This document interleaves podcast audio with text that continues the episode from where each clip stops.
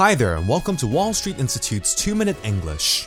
It's amazing what a difference it makes when the temperature drops a few degrees. After experiencing a sizzling and brutal summer of 30 plus degrees for over two months or so, everyone in Hong Kong has been feeling the difference recently as the weather has gone down to around 25 degrees, not to mention a drop in the humidity as well. Whenever the humidity goes down and the air becomes drier, it feels a lot more comfortable and cooler. As the cooler weather signals that autumn has arrived, what comes to your mind? Many people say that autumn is a romantic season, a time when couples date and walk along the riverside or harborfront because it is comfortable to do so. For some, autumn is a season of change, a time to try new things and to be inspired for the challenges ahead. For others, including myself, autumn is the perfect time to do outdoor activities such as walking and hiking.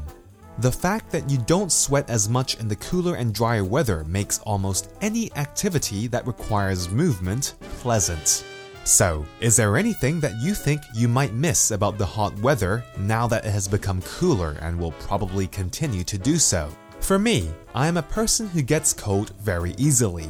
This means when the weather is very hot, I'm able to cool down quickly and I tend to sweat a lot less than others because my body is able to dissipate heat very quickly. This is perfect for outdoor activities when it's hot. It would be hard for me to get a heat stroke. However, in the cooler weather, this means that my body temperature can drop very quickly and I need to constantly be in motion and move around to keep warm. However, if given the choice, I would choose cool weather over hot weather any day. How about you? Which do you prefer? Well, that's all for this week's 2 Minute English. Bye bye.